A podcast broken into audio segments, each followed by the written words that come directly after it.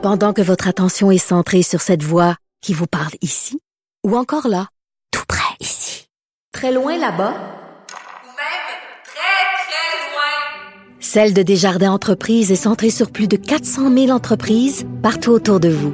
Depuis plus de 120 ans, nos équipes dédiées accompagnent les entrepreneurs d'ici à chaque étape pour qu'ils puissent rester centrés sur ce qui compte, la croissance de leur entreprise. Avocat à la barre. Avec François-David Bernier. avec François-David Bernier.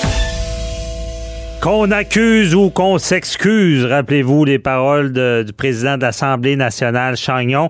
Eh bien, euh, cette semaine, on s'est excusé parce que le grand patron de l'UPAC, euh, Frédéric Goudreau, s'est excusé pour ce qui s'est passé avec euh, Guy Ouellette, le député de Chomédé. Euh, ça ressemble à un règlement hors cours parce que il y avait une poursuite d'à peu près un demi-million contre l'État de Guy Ouellette. Et euh, ben ça, je peux vous le dire, souvent dans les règlements, on demande de l'argent et on demande des excuses. Là, ça, semble avoir passé. On se rend compte qu'on a commis des erreurs là-dedans parce que on se rappelle, hein, il y avait tout le, le privilège parlementaire. Lorsqu'on on, on arrête un, député, il y a toute une procédure, un peu comme quand on arrête un avocat. Il faut aviser le barreau pour que ça soit fait dans les règles du secret professionnel. Mais pour l'Assemblée nationale, il y a ces règles-là. Et je suis pas sûr que Boulanger, le policier de l'UPAC qui était là à l'époque, connaissait toutes ces règles-là parce que on, a arrêté Guy Ouellette et euh, on n'a pas fait ce qu'il fallait. L'Assemblée nationale n'était pas avisée en bonne et due forme pour tout ce qui était de l'enquête. On en parle avec euh, un policier à la retraite qui va bien nous expliquer ça. Euh, Daniel Cléroux qui est avec nous. Bonjour. Bonjour, Maître Bernier. Ça va bien? Ça va très bien. Merci d'être là parce que, bon, on peut avoir, euh, pouvez tu peux nous faire voir un peu euh, de, de l'interne, comment ça fonctionne. On, on- on va se rappeler un peu les faits là, du départ. là. On, essaie d'appâter, on, on fait sortir le gibier du, du trou, comme on dit, en disant euh, Ouais. un petit texto, une petite rencontre avec quelqu'un à telle place, et là, bang, on l'arrête. Euh, comment t'appelles ça? Ce... Et puis c'est vrai, il disait c'était soit un hameçonnage, mais c'était pas vraiment hameçonnage, ça avait un autre mot. C'est, ça existe. en- Les policiers peuvent faire ça, là, donner un lieu de rendez-vous pour procéder Oui, à une arrestation. Dans certains cas, ça existe. Il y a un autre terme qu'on emploie souvent là, en anglais, c'est on appelle ça entrapment. là. C'est le fait de, de provoquer quelque chose pour attraper quelqu'un sous de faux prétextes. Oh. Euh, ça, c'est illégal. Par contre, le principe du hameçon- hameçonnage, comme il disait, euh, hey, c'était compliqué cette histoire-là. c'est qu'on on voulait avoir, euh, on voulait le faire sortir dehors pour pouvoir l'arrêter différemment parce que les mandats permettaient pas tout. Ce qui est compliqué dans l'histoire des mandats, c'est que on présente ça à un juge, c'est souvent un juge de paix, puis se- selon les informations qui ont l'air pertinentes, selon la bonne crédibilité des policiers, ben le juge autorise des mandats. Et on sait que les avocats de la défense, quand ils se mettent à contester les mandats, ben ils en gagnent, euh, ils en gagnent, je dirais pas un gros pourcentage, mais ils en gagnent quelques-uns quand ils voient que ça vaut la peine de le laisser. Ben ouais, le, le diable est dans le détail. Quand Ben on oui. se met à Dans mettre ça sous la loupe, euh, oh, oh, ah, ah, il y a ça, il y a ça, puis c'était pas légal. Ouais. Bon. Puis, Tu sais, quand on fait face à des grands cri- criminels notoires euh, euh, qui ont euh, pas une très grande crédibilité, les avocats euh, vont pas nécessairement aller s'attaquer au mandat parce que finalement, la crédibilité du suspect est tellement pas bonne que ça c'est c'est- c'est peine perdue. Mais dans le cas de Guy Ouellette, qui est, bon, un ancien ré- euh, policier réputé, Mhm. qui a longtemps été le... Écoute, c'était le fantôme des Hells Angels à l'époque. Lui, euh, il a débroussaillé un petit peu tout ça. Euh, il y avait des méthodes qui étaient peu orthodoxes, qui aujourd'hui ne passeraient pas. OK. Mais à cette époque-là, ça fonctionnait. Et euh, bon, peut-être c'est à cause des gars comme lui qu'on a des lois aussi sévères aujourd'hui, puis des chartes, une charte aussi compliquée. Mais bon, à l'époque, ça, ça marchait. Et il s'est pas fait des amis, Guy euh, Ouellet, à l'époque. Hein, et Robert Lafrenière était pas un de ses amis, ça, je peux te dire ça. Non? Fait que, non, c'était pas des grands amis, c'était vraiment des, des compétiteurs. Euh, Ça, ça n'a pas aidé. Ça n'a pas aidé son arrestation parce que c'était Robert. Lafrenière qui était à la tête de tout ça. Là. Oui, effectivement. Et écoute, moi, pour avoir travaillé avec Robert, euh, je lui aurais donné, euh, à l'époque, j'ai travaillé avec lui, la bénédiction sans confession, parce que c'était un homme que je considérais très intègre. Maintenant, qu'est-ce qu'on en sait? On le sait pas trop parce que Robert, il s'est, il a jamais sorti de son mutisme après avoir donné sa démission. Fait qu'on on en saura peut-être jamais rien, à moins qu'un jour, il y ait une commission d'enquête qui soit obligé d'aller témoigner sous serment. Mais là, ce qu'on s'aperçoit, c'est que l'enquête mâchurée, euh, ça regarde pas bien, ça l'a traîné. Le commissaire Gaudreau, aujourd'hui, a offert ses excuses à Guy Ouellet, mais faut écouter aussi que l'enquête n'est pas terminée. Il va, il y a encore, le, le, le monsieur commissaire Gaudreau a encore dit qu'il restait peut-être encore un gros deux ans à cette enquête-là. Ah, ouais. Euh, Parce donc, que Guy Ouellet, on, on l'accusait d'avoir fuité, comme on dit. Oui, on, on l'accusait d'avoir fuité. Parce que Guy Ouellet, Coulé. Il, avait toujours, il avait toujours la réputation de savoir beaucoup de choses et puis s'approprier beaucoup de crédibilité dans des arrestations. Mhm. Je dis pas à tort, mais il faisait pas toujours plaisir aux gens qui l'entouraient.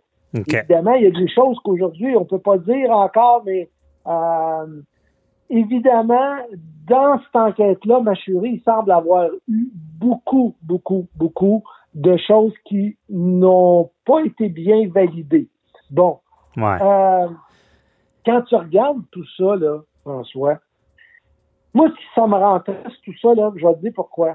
quand tu regardes un petit peu l'histoire des directeurs de police puis des responsables de les hauts gradés, la Sûreté du Québec n'a pas une très belle histoire présentement, là. En ce euh, moment, non, avec. euh, Non. avec Robert euh, il arrive de la SQ. ouais. Là, si on se souvient, Richard Deschaines, il était sous le gouvernement Charret. Quand Marois est arrivé, Deschaines a sauté.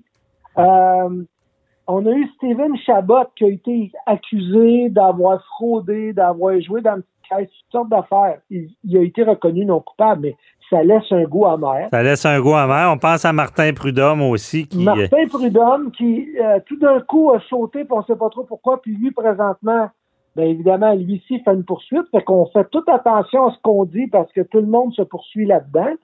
Euh, du temps de la- de- du gouvernement Marois, on a eu la nomination de Mario Laprise. Aussitôt que les libéraux sont revenus au pouvoir, oups, on a perdu Laprise, c'est devenu, là, c'est devenu un autre, ça est devenu euh, Martin Prudhomme.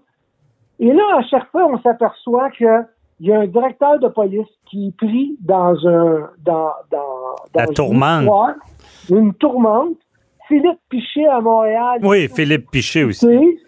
Euh, il a été obligé de quitter parce qu'on dit euh, que peut-être qu'il y aurait eu des, des gens qui auraient été protégés à l'interne. On aurait essayé de faire passer le, sur le dos de certaines polices des choses qui ont été faites.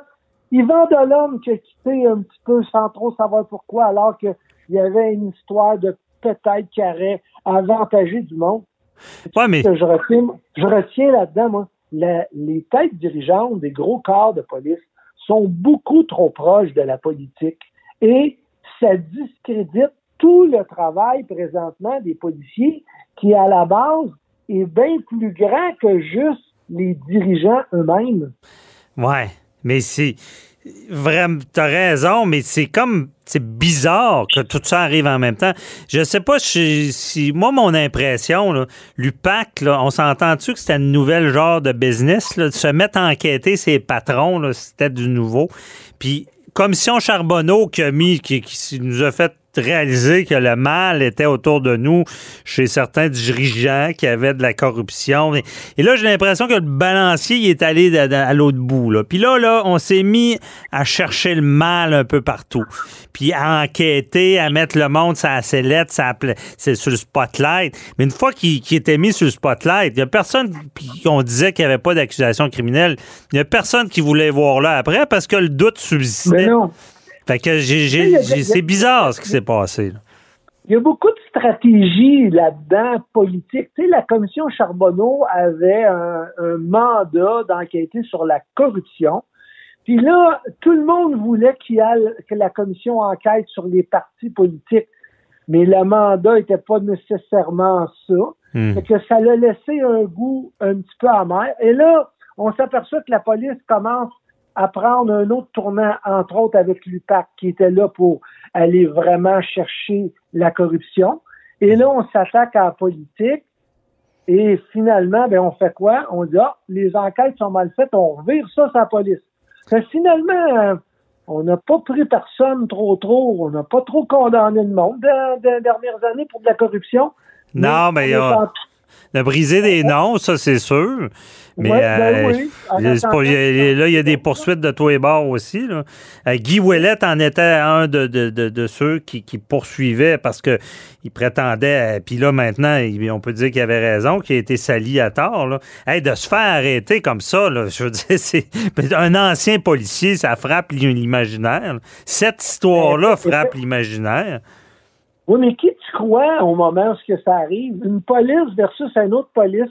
On a une police qui se ramasse en politique. On n'avait déjà pas une très bonne opinion des politiciens. Ah Et on a un, gars qui semble être au-dessus de tout soupçon, Robert Lafrenière, qui est en charge de l'UPAC.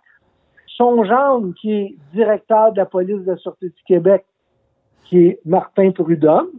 Euh, tu, tu, te dis, bon, ben finalement, tout le monde doit être la police doit être correcte là-dedans. Et là, on s'aperçoit bien après que il y a des petites affaires qui n'ont pas l'air d'avoir été faites comme il faut. Oui. Puis je pense que tout le monde a échappé à un grand principe que même moi, je connaissais mal. Ce principe-là euh, de, la, la, primauté parlementaire, de, que c'est comme un pays, dans le fond, ce qu'on a compris. Puis que là, la grosse erreur, c'est qu'on n'a pas travaillé avec le Parlement avant de rentrer euh, sur un, politicien ou un, député. C'est ce que je c'est ce que je comprends. Ben, on, a juste à se souvenir de Jacques Chagnon, qui était président de la Chambre, qui était Il était pas content.